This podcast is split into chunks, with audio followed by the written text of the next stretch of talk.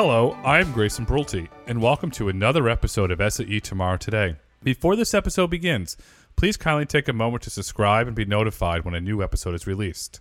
SAE Tomorrow Today is published every Thursday. On today's episode, I sit down with Dave Glazer, Senior Vice President of Product and Merchant Development at MasterCard, to discuss their awesome multi-rail strategy for the future of payment technology, the evolution of QR codes, and how MasterCard is using partnerships to drive innovation and stay ahead of the curve. Sit back, relax, and enjoy this episode. Welcome to the podcast, Dave. Thanks, Grayson. Dave, to kick off the podcast, will you please kindly share a high-level overview of MasterCard and the innovations that MasterCard is currently working on? Sure. You know, MasterCard's been a leader in the payment space for the last, 50, 60 years maybe. We're best known for our credit and debit card usage, our open platforms, and our priceless initiatives, I think, from consumers around the world. We do think of ourselves as one of the more innovative players in this space. So we, in addition to card payments, we have what we call a multi-rail strategy.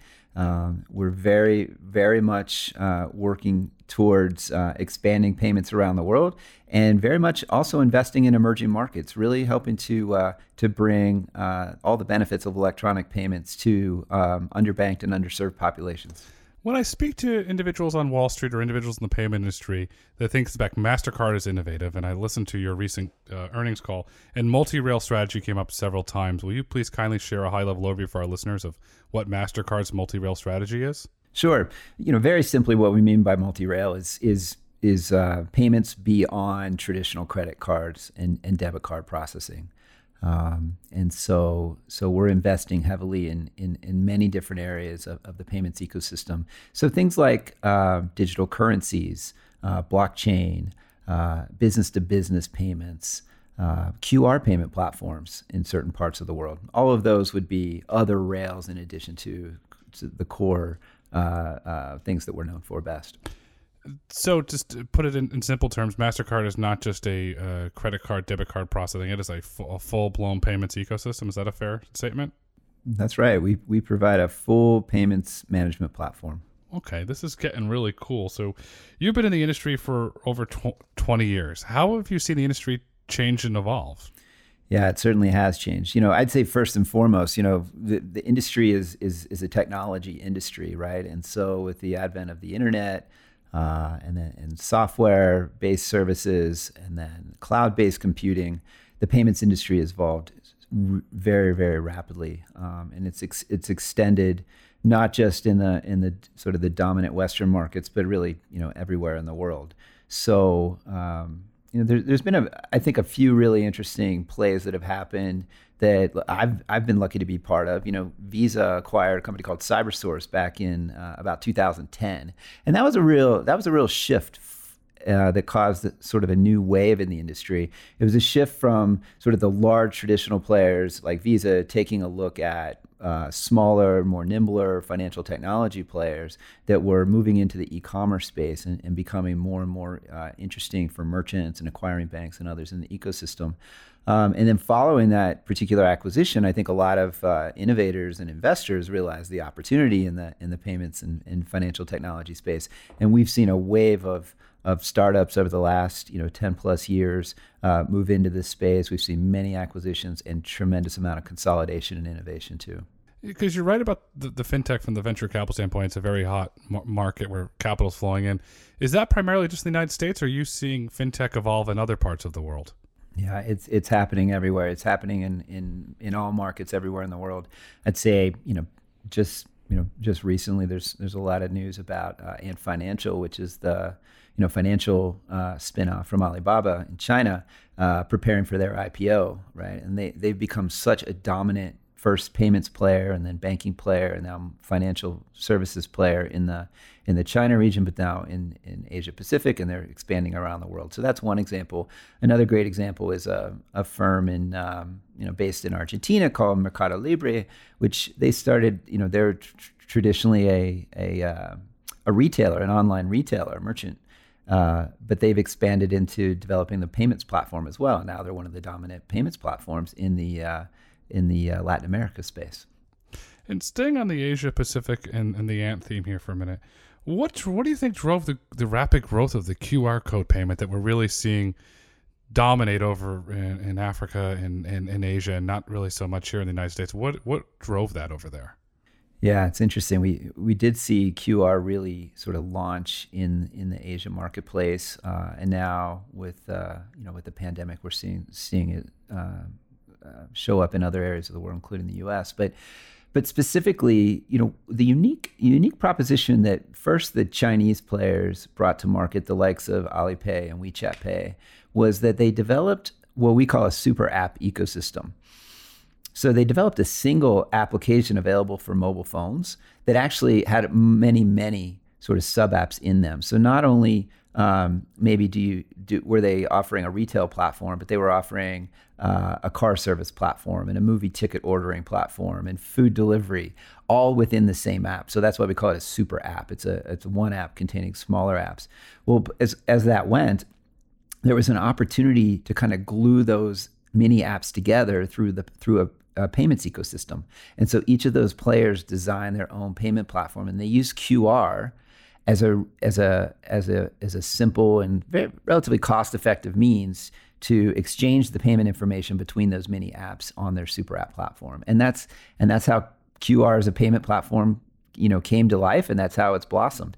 Now, it's interesting, I think it's about 14% of all commerce done around the world is using QR payments, but 90% of that is in China. So still, the QR as a payment platform is still predominantly a Chinese and a Southeast Asia concept, but rapidly starting to extend around the world, as I mentioned. That's really interesting about the super apps, because here in America, Facebook could have had a super app, but they broke everything up, and you have Messenger, and you have Instagram, and you have Facebook.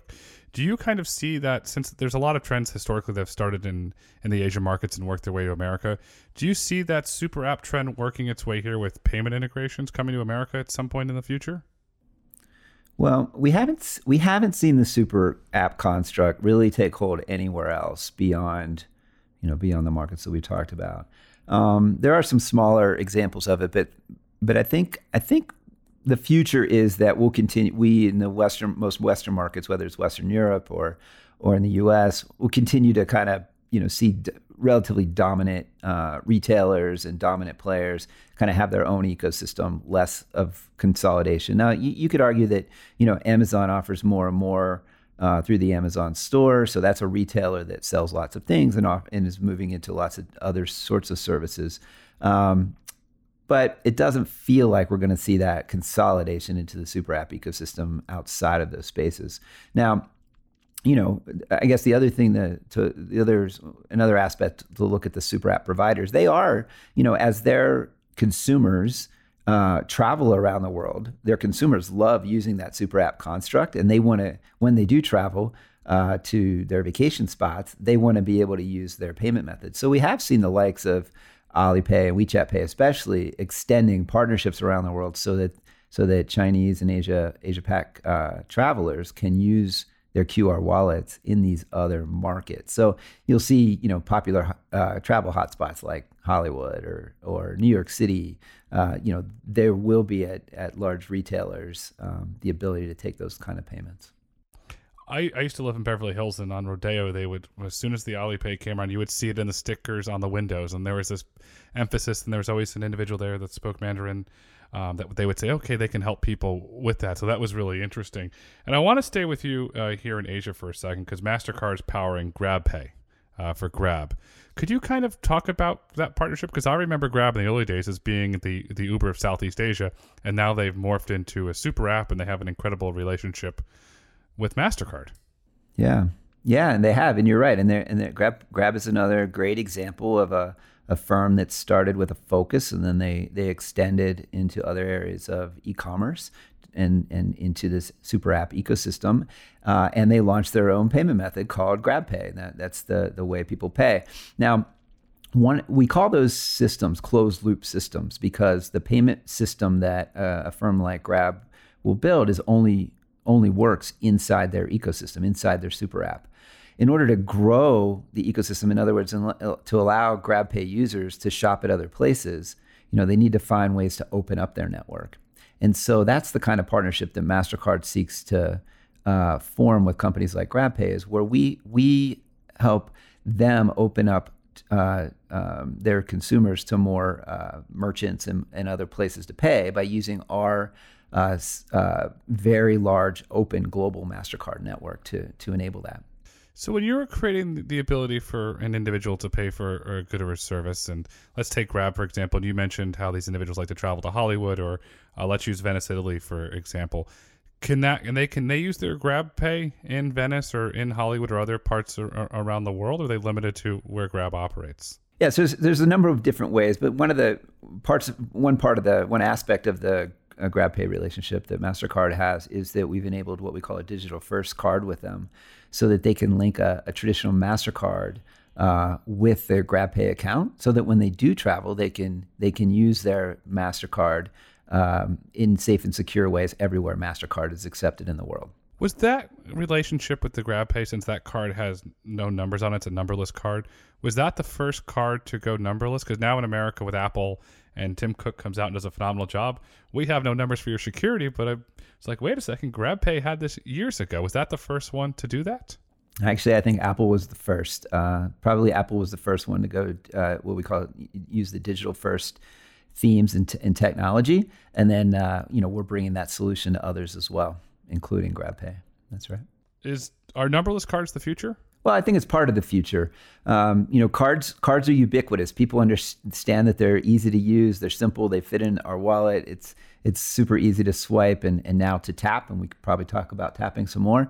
But yeah, I mean, as we move into more digital ways to pay, a physical number on a physical card probably actually becomes less important as we can simply exchange bits and bytes more easily.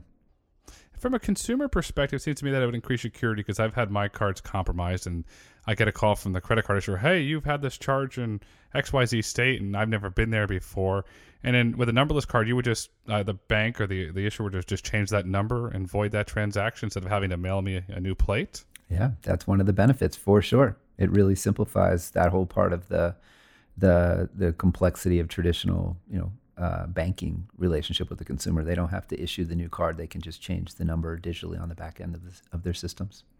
And if I was using a digital wallet on my phone, same thing. They would just push a new number to the phone then as well? Yeah, those numbers basically become dynamic and can be changed at any time, and they're secured in the network using what we call our tokenization systems. This is getting really interesting, because in Q2 2020, 37% of all MasterCard purchase transactions were contactless, up from 28% a year ago. Do you see this contactless trend continuing to accelerate in a post-pandemic world? We do. Contactless transactions were already accelerating, and with the pandemic, we've seen the needs and interests of consumers and merchants to create a touch-free environment has just again accelerated that movement. The contactless technology has probably been around for about 10 years, and it was relatively slow to take off as people learned about the opportunity and the ease of use. Where we've seen it really successful and when it takes off in markets is when we tie it to transportation systems. It's especially subways and bus systems, for example. By creating a super easy, super fast, digital experience where a consumer can simply grab their card, tap a terminal, and continue to moving through their day. And when they see how easy that is and how fast it is to use, once the consumer's done that 3 times, it becomes a habit for them, and they want to use their contactless everywhere. So transit is usually sort of the tip of the spear for how we introduce contactless, but with the pandemic, we're seeing contactless, especially in the U.S. and Western Europe, really take off much faster than it was. And I want to stay on the transportation theme here for a minute, because in Tanzania, MasterCard partner with NMB Bank introduced the MasterPass QR, which allows riders of the boda-boda bicycle taxis to pay for their ride. And when I would read all the stuff from the bank, and I'd read stuff on blog posts from Tanzania, they talked about how they got hooked on it. Is that similar to what you just mentioned with that example? It is. And, you know, Tanzania is a unique market in that it's much more of an emerging market, right? They don't have the rich traditional broadband in place, but most consumers have mobile phones, and most merchants of all sorts have mobile phones. In this case, you know, we did partner with one of the large banks there to put together a platform that uses QR and allows consumers to order a motorcycle driver to come pick their up, similar to an Uber, but it's all done on motorcycles, and it enables the motorcycle drivers to now be banked and leverage electronic payments for all the safety and security that comes with that, and it enables a much faster interaction and an app-based suite of interactions too between the consumers and those motorcycle drivers. So it's been a great partnership, and it is a contactless transaction, but not using credit cards necessarily. It's using the mobile phone and QR technology.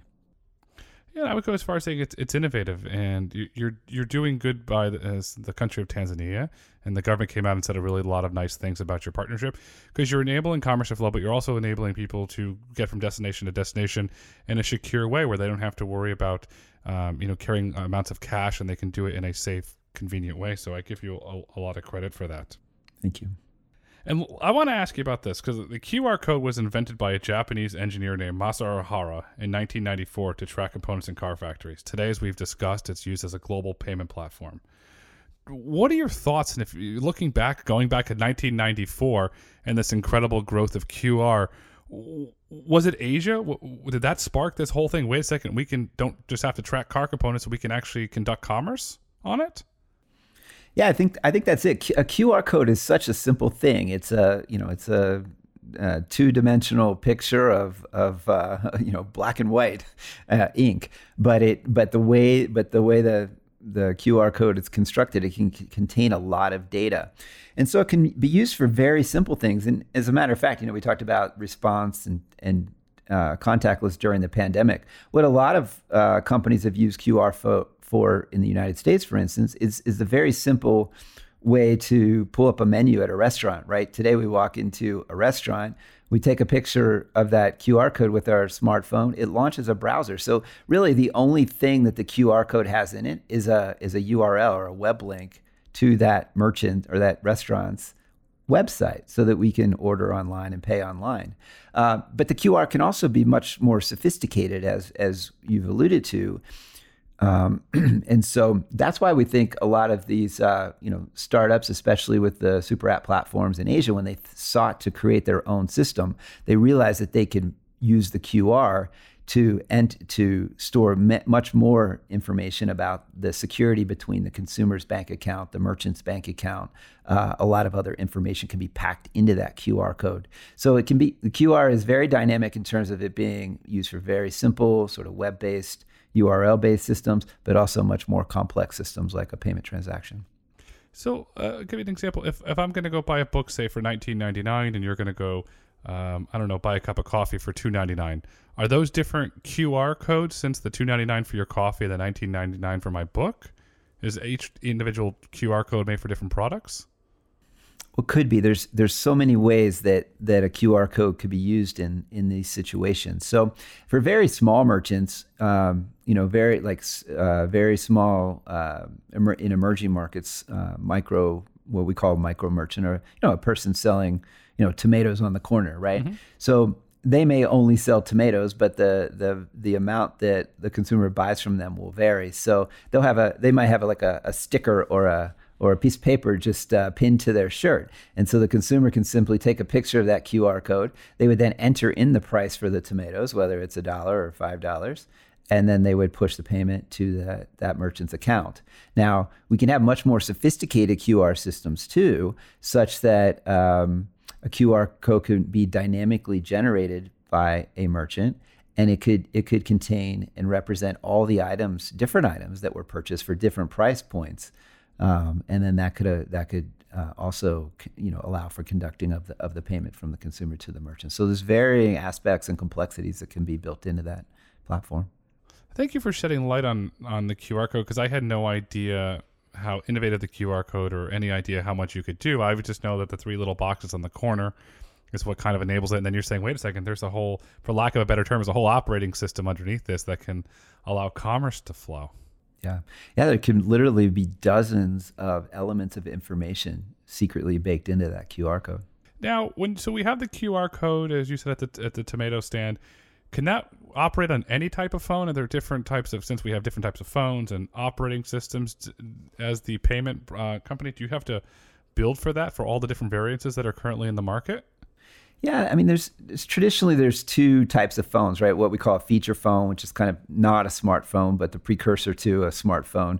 And in that case, there might be in certain markets, there's an element called a USSD, and that's a code that a person would enter. So a lot of times you'll see a series of numbers underneath a QR code. So if a consumer only has a feature phone, they could type that code into their phone, and then it would create a session where they could interact with the merchant.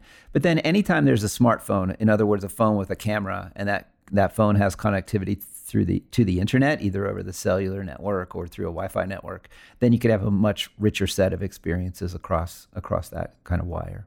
So it's scalable from the emerging market with less bandwidth, possibly, to a more developed market with faster bandwidth. It's highly scalable. Yeah, completely. And then the next, I'd say the evolution of that technology is what we call NFC technology, right? And so that's the more advanced smartphones that have the NFC chips enabled and built into those phones. So the Android platform, in particular, has opened up their NFC chips. So any phone virtually that runs Android and has an NFC chip now can act as a contactless device. So we can store our cards, our credit cards, into our phones, similar to Samsung Pay, Google Pay, Apple Pay, and then tap our phones to a contactless reader, or in the future we can talk about a merchant's phone and actually conduct payments that way too. So over time we'll move beyond the QR as more and more consumers and merchants have these more feature-rich smartphones with NFC chips. So NFC chips is pretty much the future for this payment technology. So start with QR, then it's evolving to NFC? Yeah, a lot of places skip the QR or never went to QR, and NFC and contactless, is already present. So that would be the case, say, like in the UK or in Australia, but certainly in emerging markets, like we've mentioned, China, Southeast Asia, certain parts of Africa, QR has been a starting point for them. And I'm happy you mentioned the Android NFC, because MasterCard is now allowing processing to happen, so you can pay to tap a phone to pay. Is that a trend that you're going to see that's going to start to expand? So you go back to, my daughter likes lemonade stands, and you go to the lemonade stand, I can tap her phone and pay the $1.50 to the phone. Is that going to start evolving now? It is. About 2 or 3 years ago, we with our industry partners developed some new standards that allows for these types of transactions in a safe way. And so we call this merchant tap on phone. And so it allows any person that sells something that already has a smartphone with an NFC chip to use that as their point of sale device. Traditionally, a micro or small merchant would have to go to their bank, or maybe go to a company like Stripe or Square or others to rent or purchase point-of-sale equipment. And although the prices have come down on that type of equipment, there still is an extra set of fees and an extra set of maintenance that has to be done.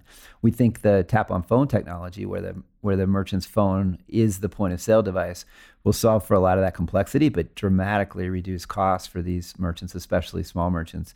And so over the next couple of years, we're going to see a massive wave of innovation as large banks, small banks roll these types of solutions out along with their fintech partners to merchants all around the world. So literally, we expect there to be millions, if not hundreds of millions, of smartphones as point-of-sale devices over the next several years. You mentioned that it's going to reduce costs, but to me as a consumer, you're going to reduce friction. So when we come back and we're at a sporting event and you want to buy a hot dog or something, just to be able to tap that so they don't have to go through that whole process. You have to find your wallet and take your wallet out. You'll eliminate friction, and that you're going to create a better experience for me. And that's going to be a lot of fun to watch, because as we continue the society to grow as contactless, it's fantastic. But The technical part of me says, as all this contactless payments come online, do we have the technical infrastructure to be able to ensure that this can scale? Yeah, so we do. I mean, the great thing today is we're using the existing, wireless networks and Wi-Fi networks to enable this. And now with the advent of 5G coming to life and new phones that are being brought to market leveraging 5G technology, we'll even see richer experiences being able to. There'll be the simple tap of the phone, but we also expect that there'll be a richer set of experiences between the seller and the buyer. So you can imagine, the seller being able to offer me a discount if I come to my local coffee shop before a certain time at a certain day, right? And maybe that pops up on the day I usually visit the competitor's coffee shop.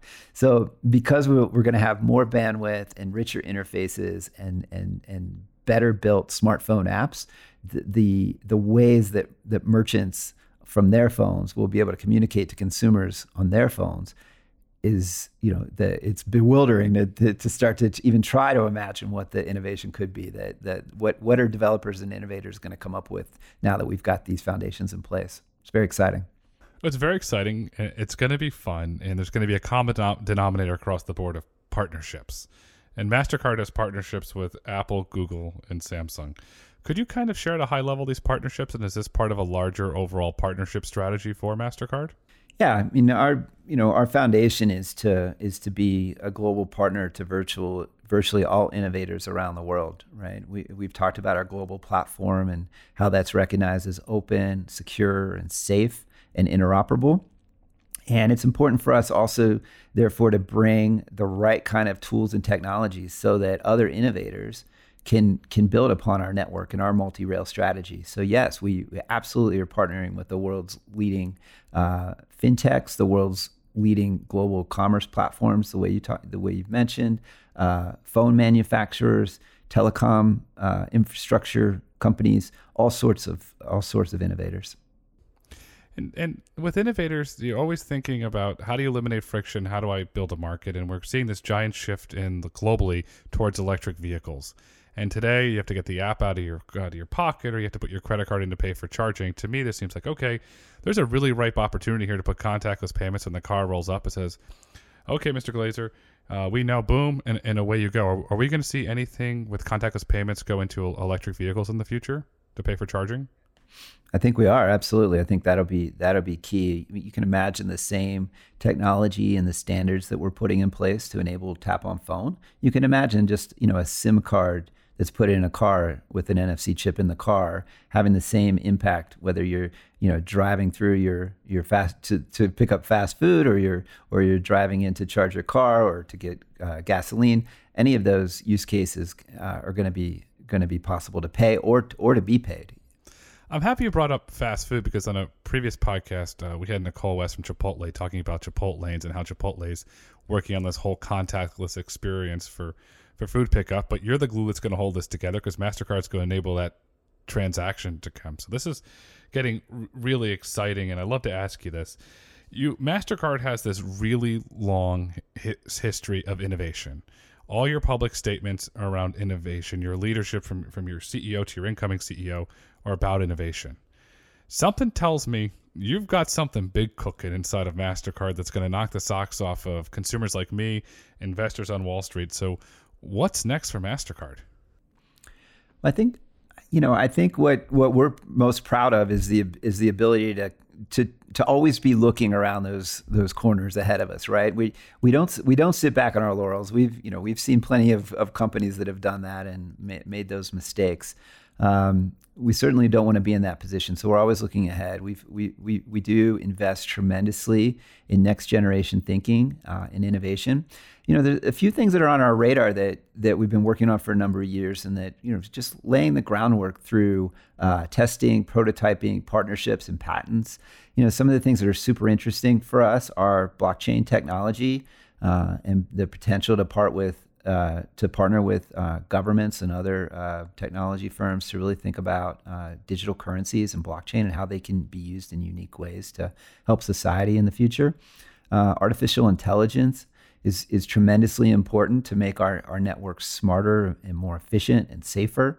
Another area is what we've discussed a little bit already, which are thinking about the next generation point of sale systems, how smartphone technology, contactless technology, and the ability to create offers and notifications and create this much richer interaction between merchants and consumers. These are all areas that we're really excited about and working on strategic partnerships and innovation for the coming years right now. Well, it's very clear that you're preparing for the future. And as we look to wrap up this conversation, what would you like our listeners to take away with them about MasterCard in the future of payments? Yeah, so a couple things. I think, you know, our leadership team is really focused on being decent, right? So we're a large, you know, multinational organization. We have an internal saying of, you know, we say we do well by doing good, and we're really proud of that. You know, we're focused on a number of partnerships right now to giving back to the planet with our Priceless Planet initiative, where we're working with companies around the world to encourage folks to grow trees and to create a more green economy using the great resources we have. We're continuously investing in small business. We have a goal to bring 1 billion consumers into the electronic payments ecosystem around the world over the next several years. So we're really excited about, of course, bringing technology and payments to the planet, but also, you know, being a major constituent on the world stage in terms of doing good for our fellow citizens and the planet as well. As we've heard on this podcast, MasterCard is not only enabling the future of payments, but they're doing good in society. And Dave, I thank you so much for taking the time out of your busy schedule to join us today and share your incredible insights into the payments industry, because I learned a lot today. So thank you very much. You're welcome, Grayson. Great to be here. Well, thank you. Thank you for listening to SAE Tomorrow Today. If you've enjoyed this episode and you would like to hear more, please rate, review, and kindly let us know what topics you'd like for us to explore next. Tune in next week for an innovative conversation with Deloitte. And be sure to follow us on LinkedIn to stay connected and continue the conversation. SAE International makes no representations as to the accuracy of the information presented in this podcast. The information and opinions are for general information only. SAE International does not endorse, approve, recommend, or certify any information, product, process, service, or organization presented or mentioned in this podcast.